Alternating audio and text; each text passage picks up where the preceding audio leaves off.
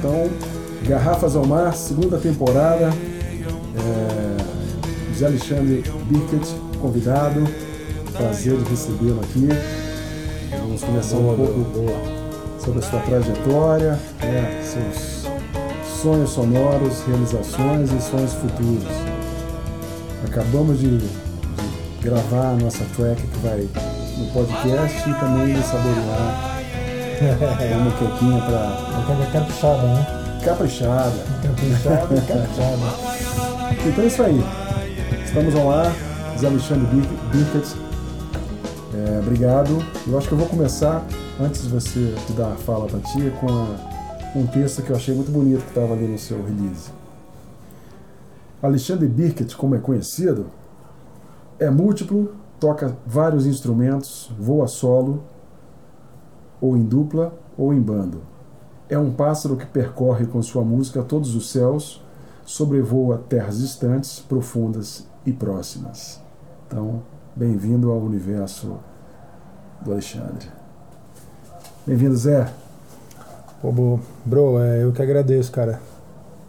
Sinceramente aí, pô, quanto tempo, né, que a gente tava combinando. E sobre esse texto é de um amigo chamado Julinho Bittencourt. E... Me lembro dele, cantor. Lembra do Julinho? É, compositor. Lá do Torto? Sim, sim, é ele mesmo. Fui contigo lá. É, grande Torto. Que legal, cara. Belo, belo texto para ele né, começar a história. Sim.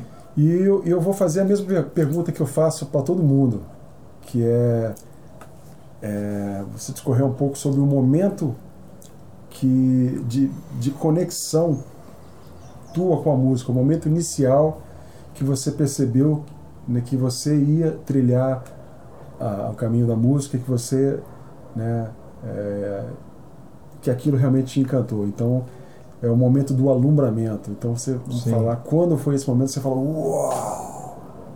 Sim. É, primeiro, Evandro, eu acredito numa, numa parada que é, que é bem interessante. É, alguns chamam isso de, de, de misticismo ou não, mas eu acredito que a música encontra a gente, né? A música encontra a gente, a gente acha que encontra a música, mas muitas vezes a música encontra a gente. Legal.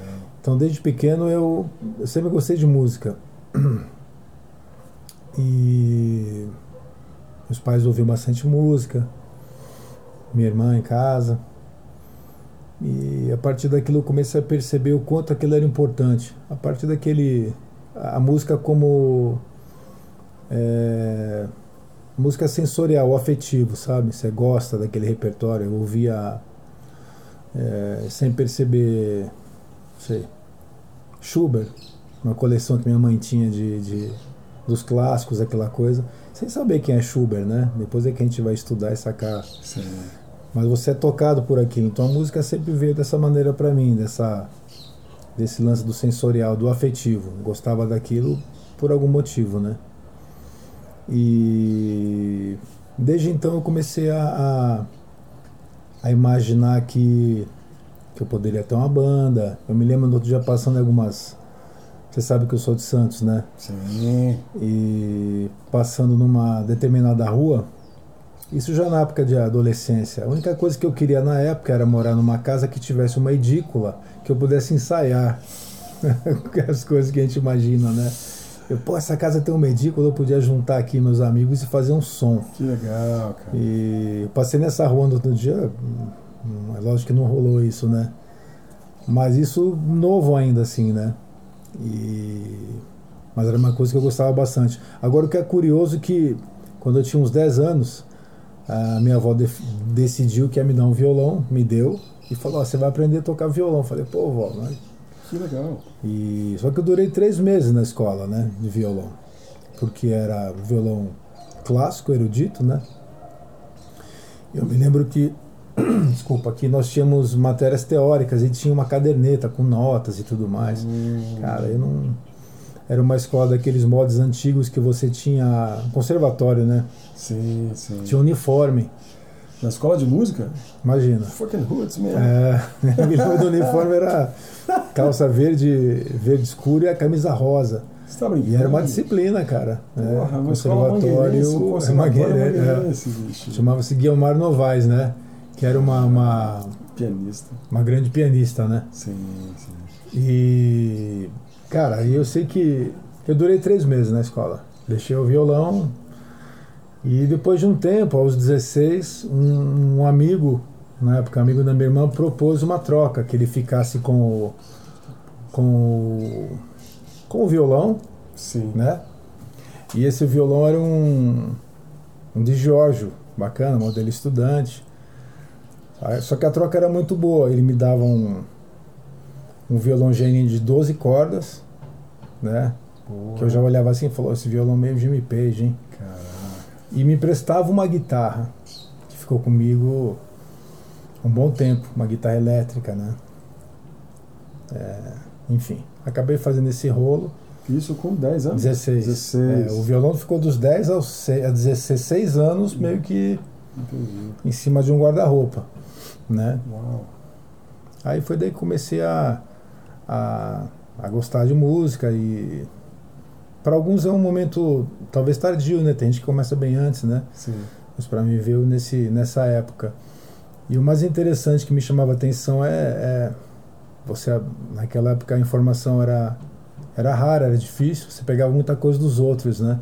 Ah, fulano ali no em determinado lugar tá tocando aquela música do Deep Purple. Aí tu ia lá ver o cara tocar, pô, Sim. como é que é isso aí? O cara, às vezes o cara te ensinava, às vezes não, né? É. Porque não tinha o lance de aula também. Sim. Ah, não, não dou aula não, se vira. Aí um outro cara que um outro cara que tocava umas peças de violão erudito do Steve Hackett, do Genesis. Nossa. Ah, como é que é isso aí? Outro do Steve Howe. Aí você queria ver como é que era, né? E esses caras tiravam tudo de ouvido, né? Impressionante, ficava ouvindo o disco, aí o LP, inúmeras vezes até quase furar o treco, né? Nossa, cara. E aí devagarinho foi indo. É, É só uma observação que me lembrou agora, que, que me ocorreu aqui. Eu lembrei de, uma, de uma história do nosso querido amigo Mumu, é, que ele, a, conexão minha com ele foi, foi em função do Van Halen. E ele contava que, não sei se foi em Santos, tinha um cara que tocava, tocava o show, tocava as Já sei do Van Halen, sei, e o sei. cara botava uma, uma cortina para ninguém ver. o cara. é, É verdade é isso? verdade, é verdade. Sei até quem são, não vou citar nomes aqui, né? Mas é verdade. O cara tinha. O cara tirou o solo do Eruption. Era É. isso aí, era isso aí. Só que depois de um tempo a gente também sacava que o lance da informação, né? Tinha um, ou outra pessoa que comprava guitar player, Sim. que era uma era, era, era cara, né? Uma Era revista. cara, e era uma, era, e era, eu aprendi muito na Guitar Player, né, bicho? Sim. Conteúdo maravilhoso. Exatamente, várias pessoas tiveram esse acesso. E na época devia ter alguma coisa nesse sentido. Então ele tinha um bom ouvido, esse cara, é lógico, né? E ele também tirou isso aí. Então na hora do solo, aí o cantor vinha na frente e colocava um paninho, um lenço. Nossa. E aí todo mundo ficava meio puto, né? Falava, pô, na hora do solo. tudo isso aí." é verdade isso aí, o, o Marco falou. O Marco, Ah, Marco é amigo desses caras também, o Mumu, né? Pode crer. Marco Muralha, né? Muralha. Me diga o seguinte, então, é- Interessante. é- é- esse seu momento inicial foi de autodidatismo, né? Sim, sim, foi. Eu comecei a estudar, é... eu não tinha grandes pretensões, eu gostava de tocar, tanto que, que no início eu começava. a- Eu tinha um grupo de música instrumental, que na época tinha bastante é, visibilidade pelos festivais, a gente tinha o, o Rio Montreux Jazz, né? O Festival de Jazz em São Paulo, que teve nos anos 80, É aquela mesmo? coisa toda, e aparecia na TV. Olha só. Então você tinha 16, oportunidade 17 anos? por aí. Puta, que massa. Aí você fala, pô, eu quero fazer isso. Então eu comecei a compor, mesmo sem saber o que, que era. O que, que é? É, é um método meio de. É, do empirismo, né? Você pega um acorde, você toca também, você sabe, é um formato. Sim. E aí você pega aquele formato vai tocando em vários lugares do braço, até ter uma conexão de um acorde com o outro. Sim. Sem saber intervalo, sem saber nada, né? Então você vai meio de no feeling ali tocando. E, e aquilo vai rolando. E aí, pô, compus né? uma música. Aí levava pra banda, Que legal, cara. pra banda ver se, se aceitava ou não. E era o nome pretencioso dessa banda, chamava-se Neymar, Neymar, que é a Nem música do Coltrane, né? Nossa. Eu gostava dessa música, eu nem sabia o que que era, né? Mas era um grupo que tinha essa coisa. Então eu sempre gostei do, do da composição, né? Para mim sempre foi uma coisa interessante assim. Tem uma parada que o Ginga, acho que é o Ginga que fala que que o instrumentista, no caso dele, vem no reboque do compositor, né? Eu sou um pouco assim também. Você compõe, você sabe como é. A gente Sim. a gente compõe e depois a gente, a gente toca. Então, compor para mim é, é essencial. Então, no começo sempre foi assim, compondo aquelas músicas, fazendo um repertório de, de música Por um grupo específico de para um música grupo instrumental. específico de música Olha que instrumental. interessante. É, escrevia para o grupo, assim escrevia, né? Sim. Era tudo memorizado, né? Mas Não- compunha, imaginava, Ah, né? exatamente. Imaginava. Essa que é o. Sim. E, mas não tinha as, as pretensões, eu fazia umas outras coisas, trabalhava com outro negócio, enfim. Até que um determinado momento, é, o Zimbo tinha uma, uma, tem uma escola, né, o clã, né? Sim. E eles, na época, eles tinham uma, uma escola dessas em alguns lugares. Se não me engano, em Santos, Piracicaba. E esse Ah, de Santos, é, como se fosse, né? Esse de Santos foi uma, uma, uma oportunidade que, que eu fui chamado. Foi um professor na época lá que chamava-se Marcos Canduta, ainda toca lá em Santos, né? Ele que me deu essa oportunidade. Falou: "Ó, Você não está afim de ser professor aqui? Que legal. E aí eu falei: Poxa, eu gostaria, né? Mas tem que ver se eu sou capaz. Isso com 20 e poucos anos já Que legal. né? E, enfim, já tinha família, já nesse ponto já era pai novo, né? Que é uma coisa de responsa, né? De a vida acaba te levando por aí também. Tipo assim, olha, você vai ter que fazer isso aqui, tenta fazer bem, porque talvez seja o único caminho que você tenha, né? Sim. Sabe aquela coisa da a fome faz a arte? Sim. É Kafka, né? Não sei. Você tem que ir por aqui, cara. Você tá com fome, então você tem que se virar. Tem que.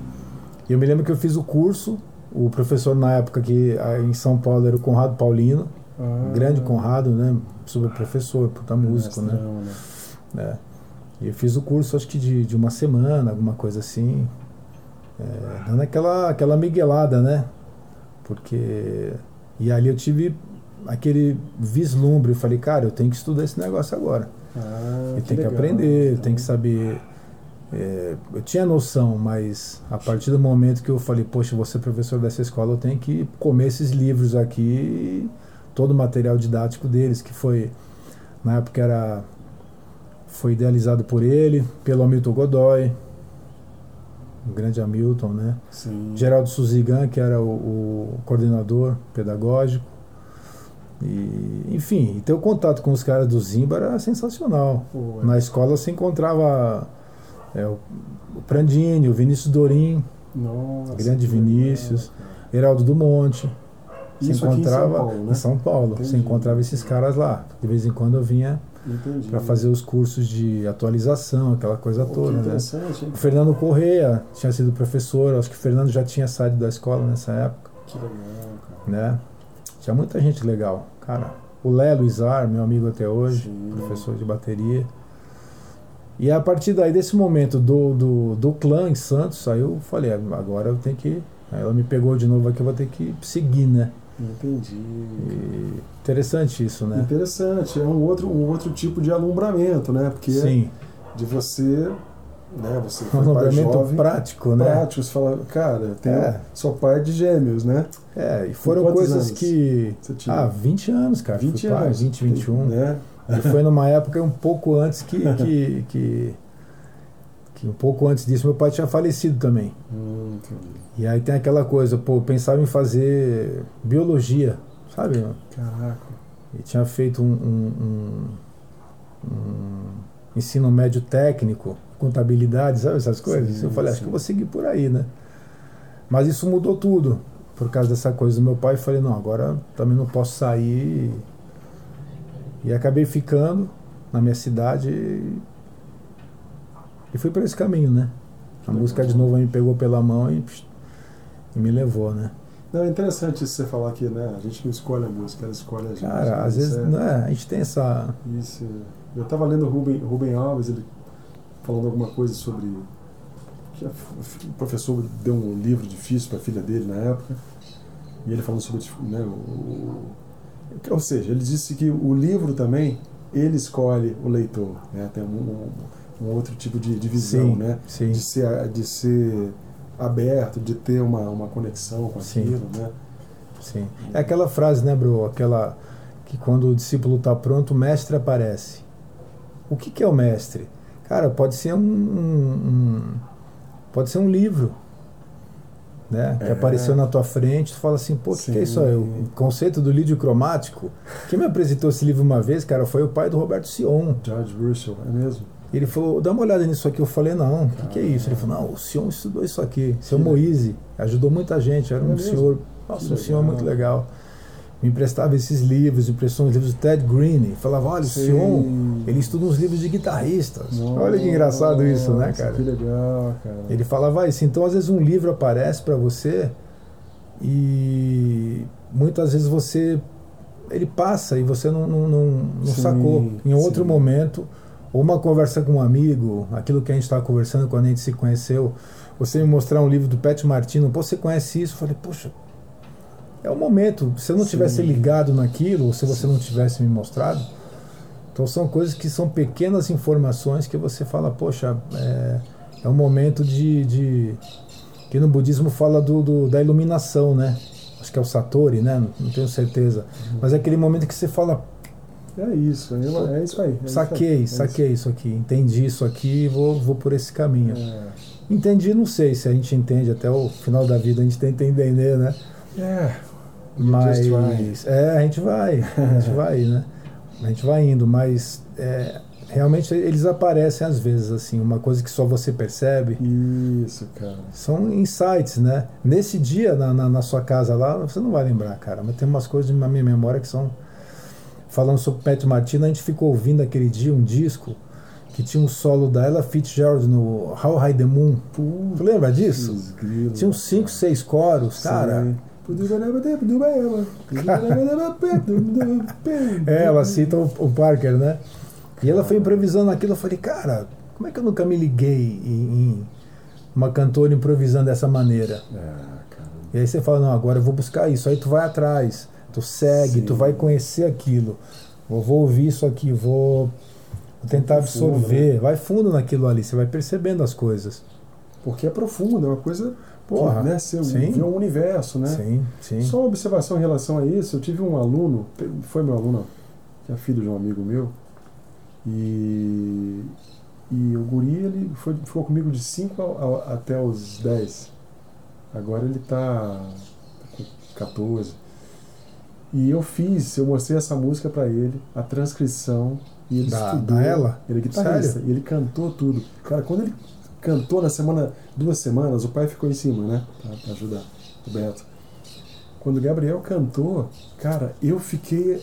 Essa coisa que você acabou de falar da, da iluminação, eu vi aquela criança de 10, 11 anos cantando aquilo, e afinadinho, e todo solo de cor. Eu peguei, eu gravei e mandei pro Bud. Bud, ouve isso aqui, cara. Só um É. adendo, né? Porque É, é fantástico, mas tu vê. Eu foi, não, foi o outro não- lado da iluminação, É, né? é, a extensão, né? É. e aquilo ali é, é muito bonito.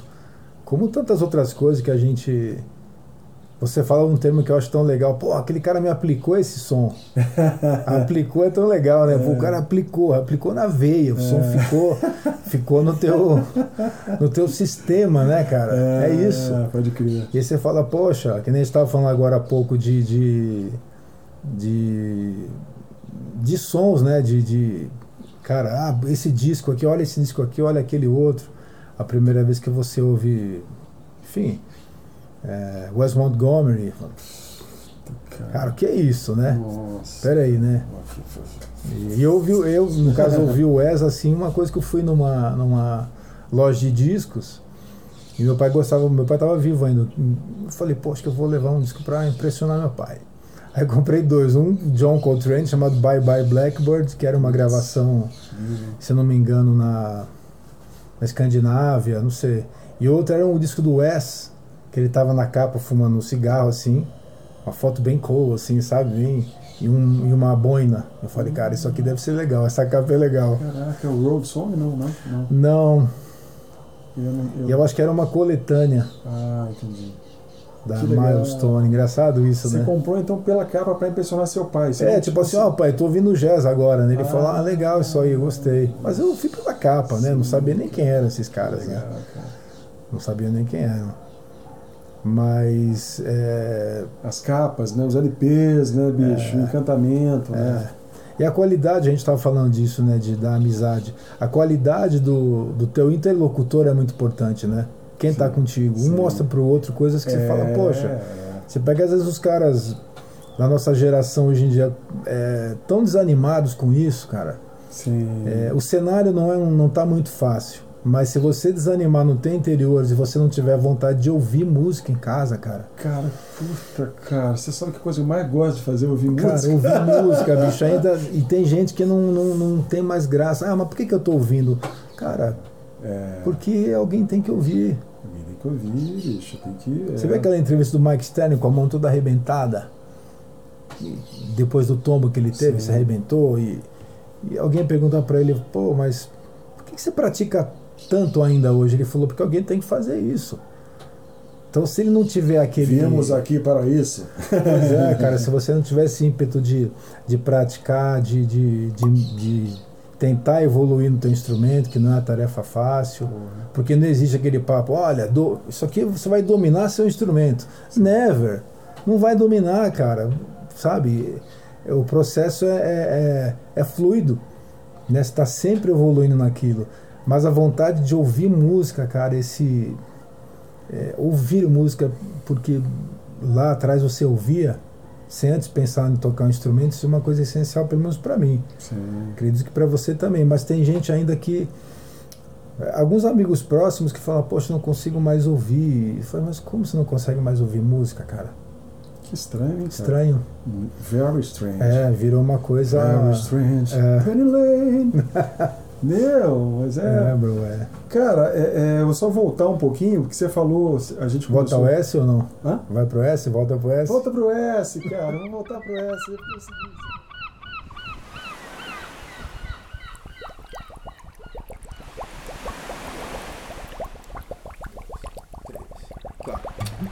Thank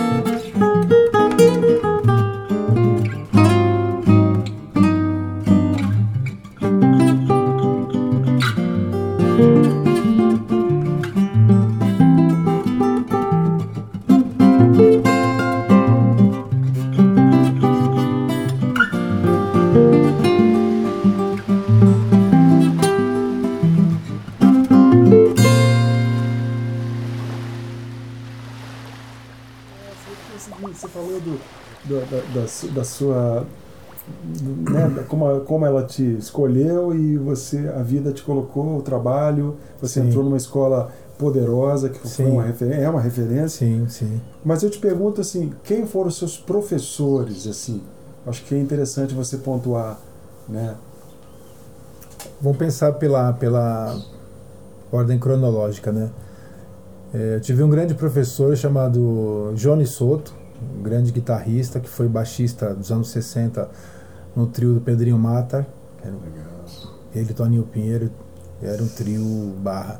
Por acaso ele foi o, o, o, o cara que eu tava vendo tocar na noite e falei, cara, é isso que eu quero. Conversando ah, com ele. Que legal. Eu falei, poxa, o senhor tá tocando um jeito que eu gosto de. de é, sabe, o senhor dá aula, ah, não sei, mas vai lá na minha casa. Entendi.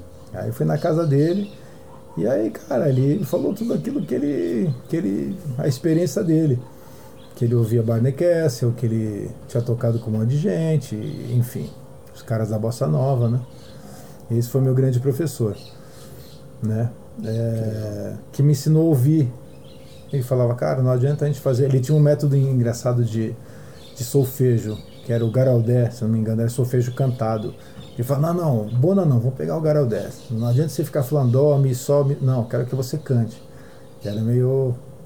Isso não foi muito adiante, não, porque era difícil. Esse, Garaldé? Garaldé. Garaldé. Era um método desse tipo bona, só que era Sim. um. Eu não sei se era um, um livro específico para contrabaixo, mas acho que não. Entendi, entendi. Né? Então ele me ensinou muito assim sobre ouvir. Ah, vamos tocar corcovado? Mas é assim, a harmonia é assim. Então eu olhava ele tocando e ele fala, agora improvisa. Não, mas se vira. Se vira nos 30. Vai tocando na tua intuição, vai, né? Mas é isso também, né? O mestre vai puxando, né? Exatamente, vai puxando. Vai é, puxando. Eu acho que o, o, o, Marcelo Gomes que esteve aqui falou sobre a relação dele com, com, com, com o Heraldo Monte. Poxa. bicho, ele se preparava para a aula para encontrar o Heraldo e era mágico. Né? É. Você sabe, né? Pois o, é. que, o que demandar de um mestre. É, exatamente. E vice-versa, né? É. Porque ele vai sair. A gente sabe, né? De professor, sim, né? Sim. Que legal, bicho. E esse foi um grande. Logo depois eu estudei com o Mozart Mello. Master. Né? Deu aula para todo mundo também. É. Mas o Mozart na época eu não conseguia pagar, então ia de 15 em 15 dias, entendi, né? Entendi, entendi. Mas foram. Acho pelo menos um ano, assim. O Mozart era um cara muito organizado, assim. Ele deu uma. Sim, sim decodificou muita coisa, codificou outras, ele deixou tudo meio organizado assim, o que, que era campo harmônico, o que, que era processo tonal, as escalas, as pentatônicas, o uso. é um cara de, que estudava muita coisa e tinha essa e facilitava para as pessoas, né? Sim, é muito claro. E... O material que, dele que eu encarei era muito claro, né? Sim, muito claro, muito claro. Ele falava uma coisa interessante, ele falava, cara, eu tenho uma cabeça de engenheiro. Ele resolve. Como é que vai resolver esse assunto aqui? Vamos resolver esse assunto. Interessante, né? Resolvia. Olha só. Interessante, né?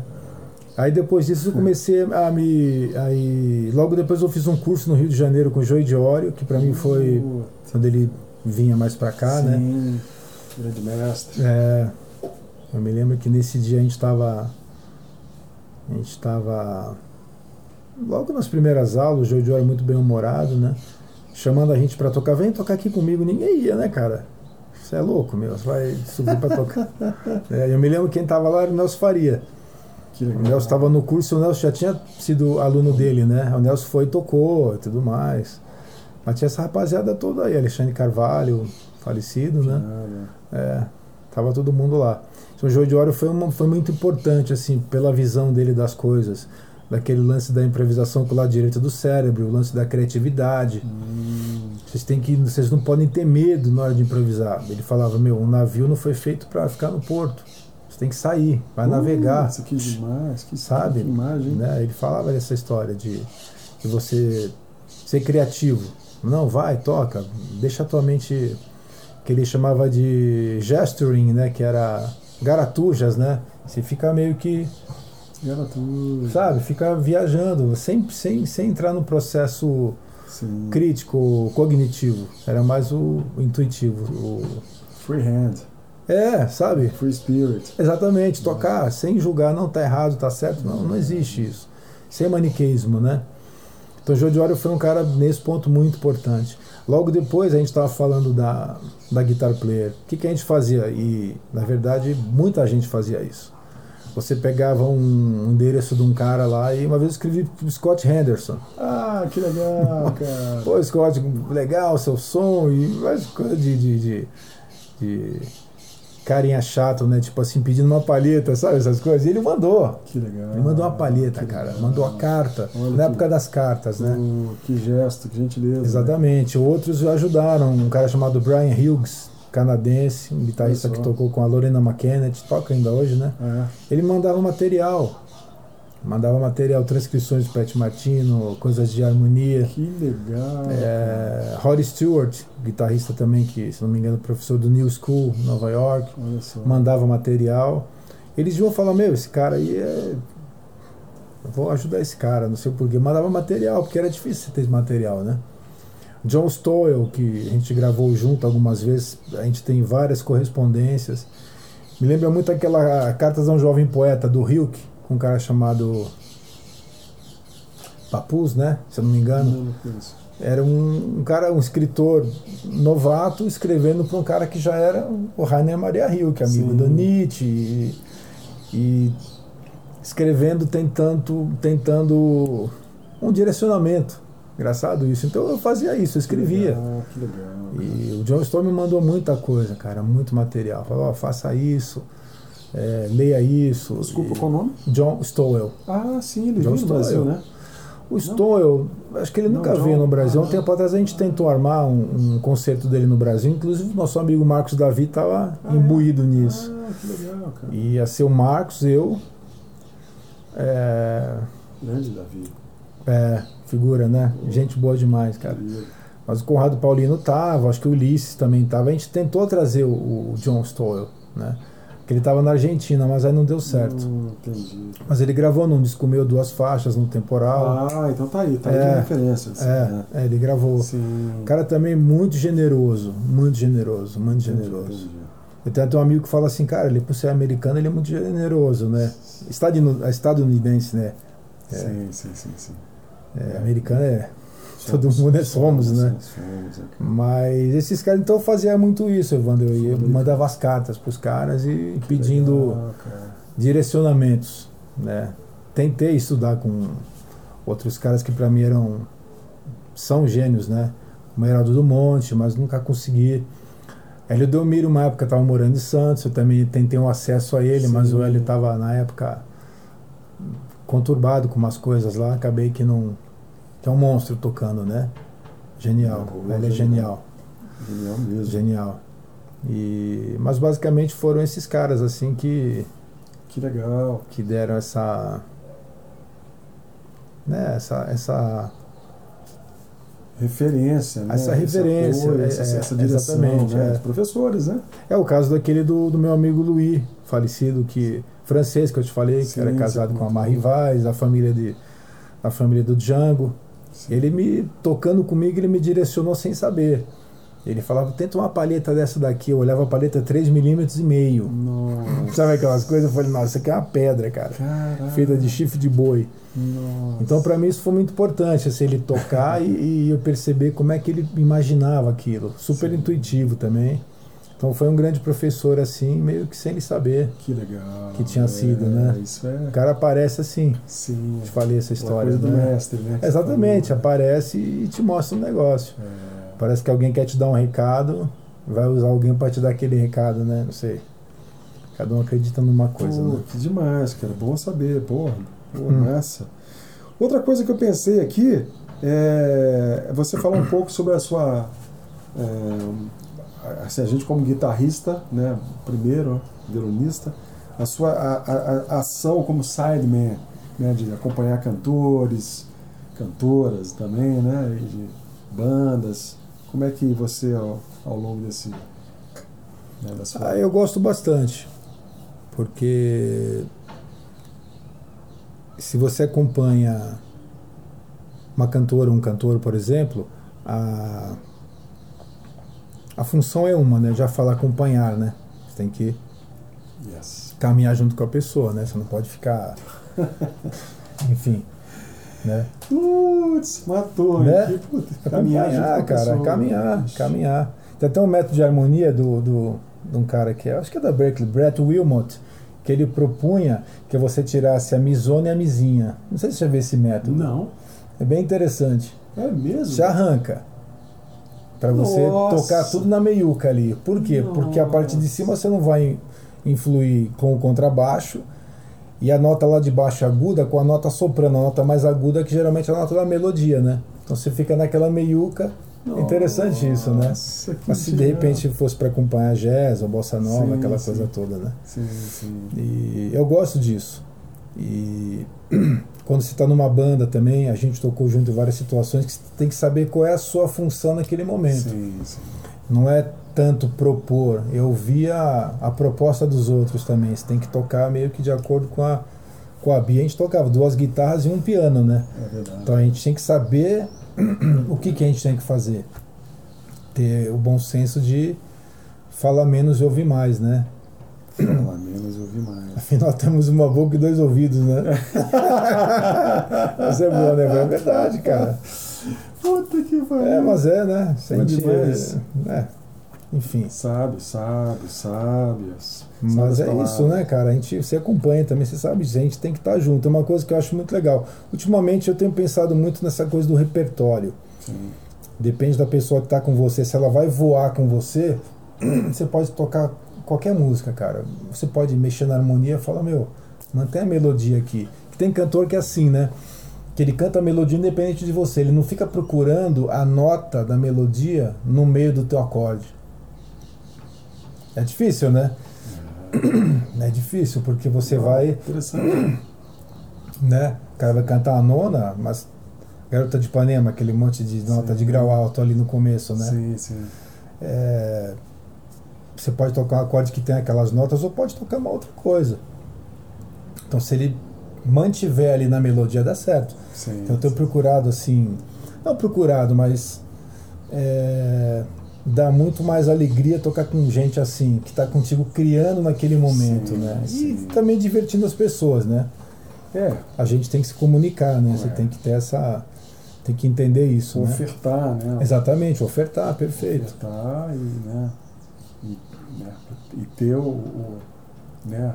aquele olhar ávido, ouvido ávido para você e vir uma, vira uma, um ciclo maravilhoso, né? Sim, sim. Você toca e agrada. Exatamente, que as pessoas se, se comunicam, né? É. Isso é importante. Mas eu acho muito legal. Assim, tem gente que não gosta de acompanhar, mas o acompanhamento é. É, é, não, é fundamental, cara. É uma escola. Né, a mesma coisa que eu te falei do meu aluno que está tocando cavaco, ele já quer sair, aprender umas melodias de choro. Eu falei, não, cara, vamos tocar umas melodias de samba canção. Sim, Faz seu instrumento cantar sim, aprender, sim. sabe? Tocar nota longa. sim. sabe? Como falam, você tem que colocar ar na nota, né? Pra gente é um negócio meio. Como é que você vai colocar ar no instrumento de corda? Tenta, você tem que ter É, ar, né? Você tem que ter né? a dinâmica, aquela coisa, fazer o instrumento realmente falar, né? pô, sapiência. É. É isso aí, né? É um longo caminho, né? É, Mas é, é é um caminho, né? Porque a gente sabe que tem grandes né, pessoas que têm muita facilidade de tocar seus instrumentos e às vezes não conseguem falar, né? sim, não Toca consegue rápido falar. pra caramba, toca tudo perfeito, e não, não consegue se expressar de maneira Exatamente. é, simples, né? É, Então acho que é um, um pouco por aí, né? É É. sempre um, a busca do meio, do meio, do caminho do meio. é, o né? caminho do meio, equilíbrio, né? A gente tem que ter esse balanço, esse equilíbrio, né? Sim. Que legal, cara. É, o Sideman é, é, é, é, é isso aí, né? Saber se colocar, saber ouvir, saber né, apoiar. Pois Mas é, caminhar junto é, é melhor. pois é, caminhar junto. Caminhar junto, é perfeito, né? Ô, Bro, é, eu já né, fui presenteado com alguns álbuns teus, então eu queria. Você tá. A gente acabou de gravar Canal 7, né? Uhum. que a gente vai ouvir aqui no podcast logo mais. E como é que é? Quantos, quantos álbuns você fez até hoje? É, como é que foi é, até a feitura desse último disco? Escorrer um pouco sobre isso. Vou falar também de uma maneira cronológica, né? 99 gravei o primeiro, que chama-se Trem para Ribeirão. Ribeirão, Sim, porque sim, Ribeirão, demais. Ribeirão Pires, né? Porque praticamente minha infância passei lá na casa dos meus avós, né? Aqui pertinho de São Paulo. Sim, sim. Esse disco é meu e é meiado, né? E do baixista e compositor Washington Soares. Depois a gente fez o Feira Livre, que até o nosso amigo Beto, né? Sporleder gravou, ele lembrou, né? Sim, cervejeira. Quando ele veio, trouxe um, uns presentinhos pra gente, né? Uma bela cerveja. Uma bela cerveja. E também com o Washington esse Feira Livre. E no Feira Livre ocorreu uma coisa que para mim foi uma coisa muito importante também. É, conversando com um amigo meu lá de Santos, Zé Sintra, ele falou assim, pô, é, tem um amigo que está aqui em Santos aqui, Robertinho Silva, sabe quem é? Eu falei, sei. Quem não sabe quem é, né? Pô, master. Cara, o cara que nem sei quantos discos gravou assim de Sideman e próprio, mais de 200 discos, cara. Se você vê no Discos do Brasil, ele gravou um monte de coisa. As coisas mais legais do Milton, né? Sim, sim. As coisas mais legais, por exemplo, o é, Circense do Egberto é ele. É mesmo? Aquela bateria no, no, no palhaço é ele. O Bertinho gravou muito com o Egberto. Não sabia disso, né? Gravou Academia de Danças, é, ele gravou aquele, acho que o da Árvore também, gravou, imagina, tocando com, com Milton e Egberto, né? Nossa. E o Robertinho tava lá e, e a gente conversou com ele, pá, ele foi e gravou duas faixas no Feira Livre. De boa, assim. Sem. Não cobrou um centavo. Não vou gravar. Acredito, acredito que ele tenha gravado até pela amizade do, do amigo dele, né? Aí depois de um tempo ele me, me, me liga e fala assim, pô, que ele é carioca, né? ele tem o Birket, que é inglês, ele fala, oi Birket, carioca, né? Carioca, é Birket, vamos gravar um disco. Eu falei, não, o senhor tá brigando, seu Roberto, né? Senhor tá brincando comigo, né? Ele falou, não, eu tô falando sério. Eu falei, mas poxa, você tem tanta gente para gravar e tudo mais, né? Eu ficava imaginando, cara. Ele falava assim, porque você me fez é, ouvir o. É muito louco, né? Você me fez ouvir o ronco da porteira. Eu falei, como assim ronco da porteira? Ele falou assim, sou de Realengo. Eu, eu, fui, eu nasci no mato, na época no Rio de Janeiro, né? Sim. Então ele ouvia aquela coisa talvez da viola, daquela coisa mais, Que legal. mais pura lá, né? E eu falei, ah, beleza, vamos gravar, né? Aí passou mais um tempo, ele me ligou de novo, falei, e aí, a gente vai gravar ou não? Caraca, velho. Aí eu falei assim, poxa, então é sério. Então o que, que eu fiz? Tinha um contato com, com um, um amigo que tinha um estúdio no Guarujá, um alemão, né? E propus, ele gostou da ideia. E a gente gravou meu terceiro disco, Mistura Brasileira, eu e ele só, eu e o Robertinho. Composições minhas e uma música dele, né? O que foi difícil, bro, foi tocar esse disco, porque na época ele tocava, ainda toca, João Donato, Toninho Horta, Sim. esse pessoal todo. Então a agenda dele era complexa. Sim. Então a gente não conseguiu tocar, é, enfim, um show dessa. Eu fiz, toquei, mas sem ele, né? Então é, foi bom, mas eu fiquei meio amarrado nisso, né? Onde é que foi amarrar meu bode, né? Sabe? Sim, sim, Então é, pô, Bedinho, tem um negócio pra gente tocar aqui, não sei onde. Pô, Alexandre, não dá, vou pra Coreia com o Toninho, To- Toninho Horta. Eu falei, não dá pra competir, né? Vai tocar com o Toninho Horta. Definitely. Ah, não dá, não dá. Então esse foi o terceiro disco. Quarto disco, fiz por essa mesma gravadora, chamava-se Marine, chamada Temporal. Aí Robertinho não, não- não participou, vários amigos participaram, John Stowe inclusive, né? E aí o quinto disco foi o Cordas e Tambores, aí com o Robertinho Silva também. Foi eu, Robertinho, Alberto Lucas no baixo e Vinícius Dorim. Putz, que É, legal. bicho. esse foi. Temporal? Não, esse foi Cordas e Tambores. Cordas e tambores. que é de 2012, né? Esse a gente conseguiu fazer um show, pô, demais. né? O Alberto não pôde, mas o Vinícius pôde e o Robertinho pôde. Nossa. Então isso pra mim foi Golaço. foi foi foi muito legal assim, foi muito bom. E, e o sexto agora que é uma recente, o Maré Zoe, né, que eu fiquei aí 10 anos sem gravar, não sabia se gravava, se não gravava, mas a pandemia acabou me é, me jogando para isso, né? Ou eu gravava, ou eu acabava ficando meio é, mais ansioso do que eu tava, né? Então, no caso a música aí me salvou e comecei a compor pensando nisso. Pô, Eu tava num ponto assim, bro, de acordar no meio da madrugada com as músicas na cabeça. E eu falava, cara, eu tenho que fazer alguma coisa com isso. Tava. Aí escrevia ou gravava a ideia e, e mantinha isso. Então ao longo de 2021 eu gravei com calma, Sim, né? é assim. Isso. Aí foi um ano de 2021 gravando. Aí o, o disco tá aí. Pô, Tá. maravilhoso. Tô vendo. Uma garrafinha no mar, né? Uma É. garrafa no mar. Você joga. É, isso aí. Você não sabe onde ela vai. Mas, cara, é- Né? é uma coisa que é, que é interessante a gente lembrar também, que a gente esquece, esquece um pouco nessa época maluca que a gente vive, que a gente cresceu ouvindo os mestres. A gente quase não. Né? Tudo Hum. bem que eu consegui assistir um show do Dizzy Gillespie, você deve ter visto Joy Pass, mas a gente ouviu muito antes. Sim. né? sim. Então, assim, a coisa do fonograma. o né? fonograma, a difusão né, Né? das E- coisas, né? Então, por mais que hoje tenha uma coisa confusa em relação a, a- ao- aos direitos conexos, enfim, da música, do, né, como ganhar, mas por outro lado, o lado, o lado garrafas ao mar, isso ali, a música ela vai andando, você está aqui, você, você gravou seu disco, daqui um dia você, né, alguém, sei lá, na, E de certa Sim, forma mais válido. democrática também, né? Porque hoje você não tem desculpa, por exemplo, de falar, ah, pô, você conhece tal coisa? Ah, não, não conheço. Cara, vai na, na, na internet que tem. É, em algum simples, lugar tá lá. simples? E muitas vezes de graça, Sim. né? Você está lá ouvindo.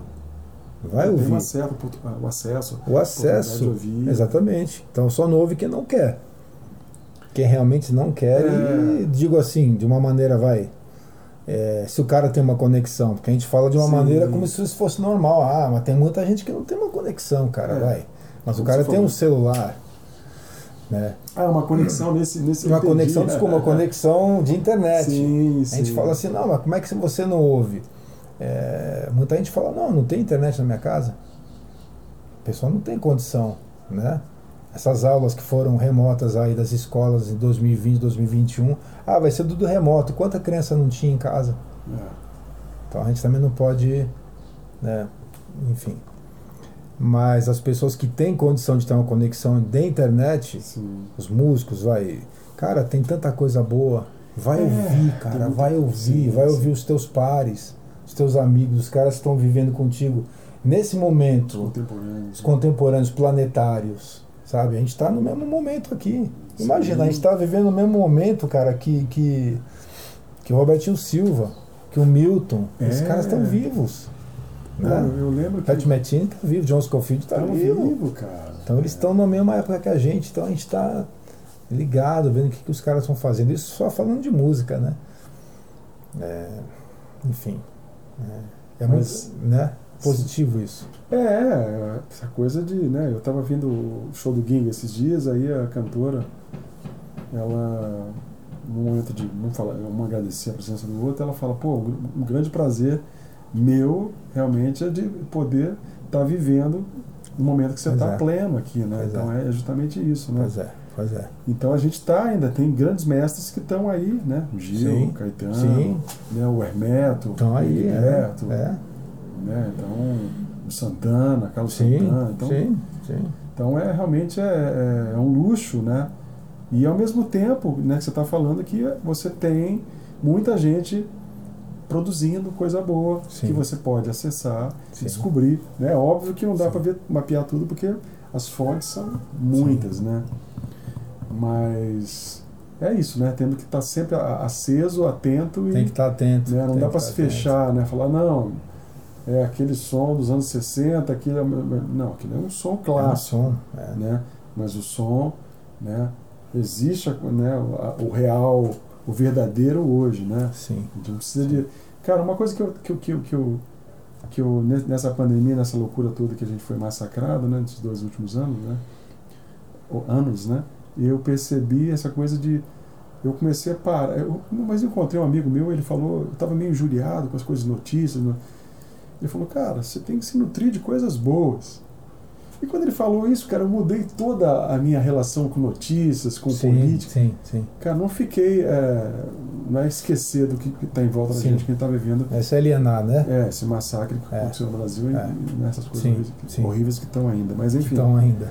Mas procurar as coisas que realmente nos, nos eleve, né? nos é. coloque em outro, outro Precisa, patamar. a gente cara. tem que mudar isso. Não é fácil, mas tem uma parada bíblica, Jesus, se não me engano, né? que ele fala que é, deixe seus olhos serem a lâmpada da tua alma, né? É a maneira que você vê a coisa. Você vê uma situação na rua, cara, de que maneira você vai reagir àquilo?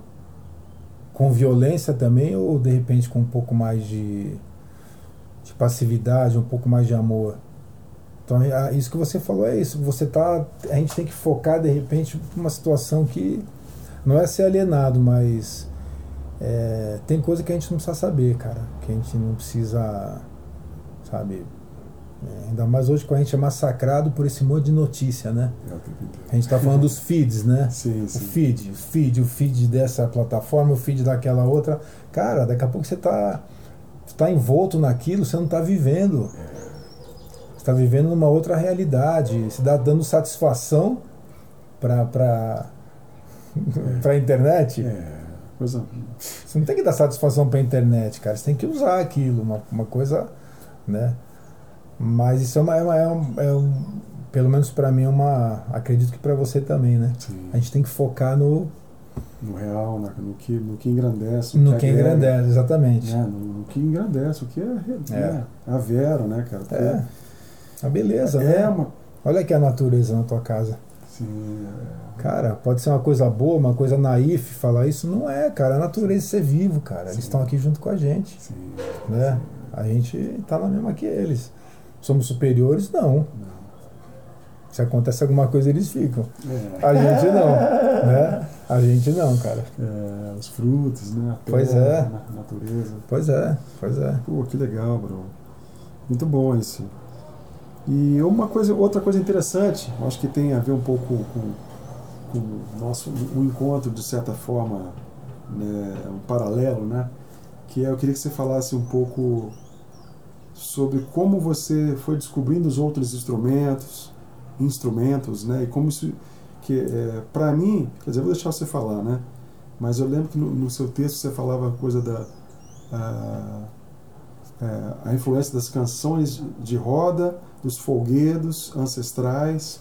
Então eu eu, eu, eu, eu, intuo que os outros instrumentos, o cavaco, a viola, vão te, te levar para outros universos. Sim, sim perfeito, né? é isso, Bruno, é isso, é isso. Uma coisa para deixar clara, por exemplo, assim, quando você fala multi-instrumentista, é, no país que tem garoto, você fala esse negócio, né, cara? Opa, entre outros, né? É. Zé Menezes, Zeraldo, Nossa. que toca, né? Só para falar alguns, né? Sim. Então, para mim, sei que você toca esses instrumentos também, mas para mim, assim, toco bandolim, toco para mim. Isso. Toco viola, razoável, mas cavaco para mim, violão tenor para mim. Então, quando eu vou gravar alguma coisa, eles são cores Sim, na minha paleta. É isso aí. Então eu vou gravar com um timbre diferente, vou estudar aquele instrumento, mas Sim. não é um instrumento que todo dia eu pego, principalmente você sabe disso, principalmente porque são, são afinações diferentes. Você fica maluco, cara. Pô, o universo das quintas, das cara, quartas. Tenor e bandolim, é. né? Tem aquela coisa de diferença ali, mas. Também, né? Também. Viola, cara, tenho quatro violas. Uma rio abaixo, uma cebolão ré, cebolão mi. Nossa. Então você fica, não, peraí, como é que eu faço ré aqui mesmo? É. Não, mas não é ré, tá soando, tá diferente. Então você tem que, que. Realmente eu toco guitarra, sou um guitarrista toca violão. Né, não digo que eu sou violonista. Né? Sou um guitarrista metido a tocar violão, eu toco. Sei o que acontece ali, pelo menos estou tentando. Agora, os outros instrumentos para mim são sempre uma, uma guitarra portuguesa. Que legal. Onde eu peguei um, um até comprei do nosso amigo Marcos um charango. Puta, que legal. Então gravei o charango, mas de uma maneira bem intuitiva, assim, Sim. tentando é, não teorizar muito sobre aquilo, Sim. né? Então são cores, mas realmente eles te levam para outros. A viola te leva, pô, a viola veio para o Brasil muito antes do violão, é muito mais antiga, né? Sim. Diz que ela veio com os jesuítas, não sei se isso é verdade. Exatamente, viola de arame. É um instrumento muito antigo, muito antigo. E, e cada, cada estado que você vai, você vê uma afinação, você vê uma, um negócio diferente, né? Você vê a, a enfim. Mas eles te levam para essa, essas esses outros universos aí. É, eu acho que é um pouco disso também, né? Eu acho que eu cheguei um pouco paralelo, acho que meu, né, bem, bem nesse, nesse caminho que você está falando, né? De você se até se realimentar, se, é, se realimentar para você pegar o seu instrumento Sim. primeiro né, com outra. Sim, com outra, exatamente. E eles influenciam, né? Sim. Coisa que você faz no bandolim, você fala, mas peraí, isso aí também serve na guitarra. Ou, né, você vai tendo uma, uma outra visão, né? Você vai até se, se animando mais, né? É. Entusiasmando mais com. É, outros universos mesmo, né? Pô, como você falou, a viola, o universo das canções de roda, as folguedas, a coisa da, da Tá, o que você falou, né, justamente do, do, do, do, que eu achei genial, coisa que o Robertinho falou, não, cara, quero que você toque e me lembra, porque é um é, pouco disso, você faz. O ruído um... da porteira. Olha só aqui. Que porteira, cara. Porteira é da casa dele, né? É, as canções. Esses caras aí são de outra. Você nunca viu um texto que o, que o, que o Danilo Pérez fala quando ele conheceu o Wayne, ele foi tocar? Não. Né? E aí, imagina, Danilo Pérez entrando com John Patitucci e Brian Blade. Wayne Shorter, né? Aí ele foi procurar as partituras, o partitude falou, não tem partitura. Como assim? Não tem os charts? Não, não tem charts. Você vai ter que fluir aqui. Nossa. E o Wayne é budista, né? Sim. Então ele falava assim, uma coisa parecida. Por sinal, muito amigo de Robertinho, né? Ah, Eles é? tiveram é? uma relação muito, muito, muito que forte. Legal. Se conheceram 70 e pouco e, e sem, sem Robertinho falar inglês, eles tiveram uma relação interessante assim um chamar para gravar com o outro, Native Dancer, né? Sim. E ele, o Andy fala assim, eu quero esse som aqui, tem até essa entrevista que na legal. internet. Ele fala, eu quero que esse acorde aqui seja como a água. Aí Danilo Pérez falou, porra, bicho. É muito amplo Nossa. isso, né? Mas o que, que é a água? né? Pode ser tudo, né? É. Então eles têm essa, essa, essa coisa da maneira antiga de, de, é, né? de, de de como é que você vai é, se portar ali, como é que você vai sentir a música. Ele não quer que você seja um bom, um exímio leitor. Nesse caso, ele quer que você flua. Mas para chegar nesse, nesse patamar aí, né? É, é, é muito, muito conhecimento. É muito né? conhecimento, muita, vivência, né? né?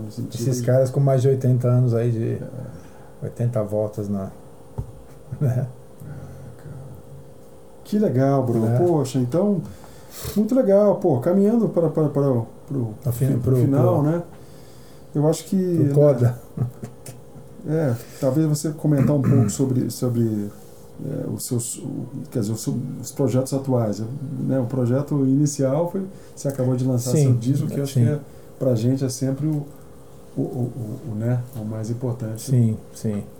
A ideia é manter o negócio agora, como a gente estava falando naquela hora, você ter pessoas ao seu lado que confiem nesse trabalho. Você pegar um pessoal para para ensaiar teu repertório sem uma gig à vista, é difícil, né? É difícil, é difícil. Você tem que, o cara tem que comprar a tua ideia, né? Sim.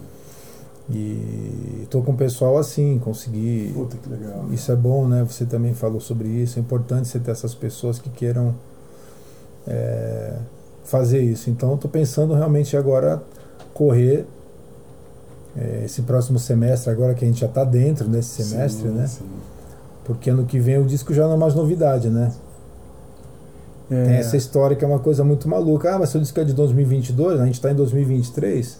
Ah, mas você não pode encarar como lançamento. Como não, cara? O Marcos não teve um disco que ele lançou na pandemia, Marcos Davi? Sim, sim. E aí falaram isso pra ele, não, mas foi lançado lá atrás. Não interessa, cara. É, é, o, que, é o meu atual, né? É cara? atual. Eu não trabalhei ele ainda. Não né? trabalhou por causa desse negócio todo. Você tem que, sim. sabe? É, enfim. Mas a ideia é tocar esse projeto para frente, entre outros também, né? Que a gente vive de música, então é. A gente tem que estar tá sempre correndo, né? Fazendo. É, sempre propondo, inventando, né?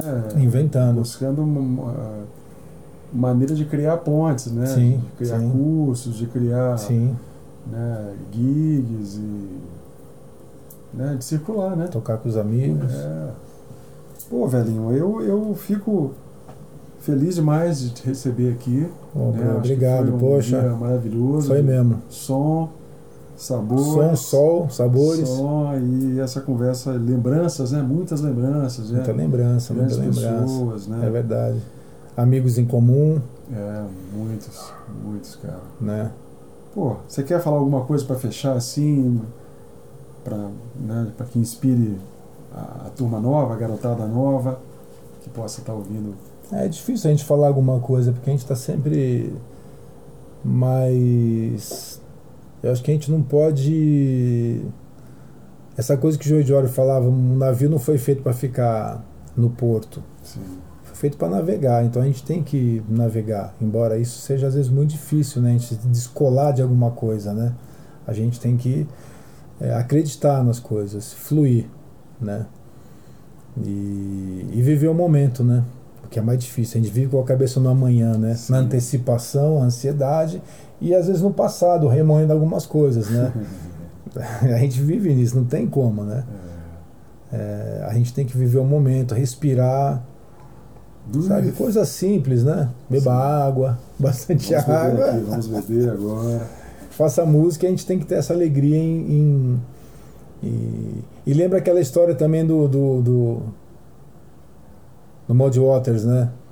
Que água, pedra que rola não cria limo, né? É, que acabou sendo uma música dele que influenciou uma outra banda aí de, de rock, não me lembro o nome, Rolling Stones, né? Rolling Stones, tá vendo? Acho que é uma coisa assim, pedras que rolam. Mas é, né? É. Água parada apodrece, a, água, é. a, pedra que, que rola não cria lima. A gente tem que, tem que fluir, cara. A gente tem que estar tá sempre andando, se automotivar, que às vezes não é muito fácil, Sim. né? perante todo uma, uma, uma um cenário, um cenário do Brasil e às mundial, as pessoas não se entendendo, acabando. Mas a gente tem que ter, como artista, como ser humano, né, como a gente está nesse mundo, a gente tem que, tem que ter um pouquinho mais de, de fé nas coisas, né, de, de acreditar.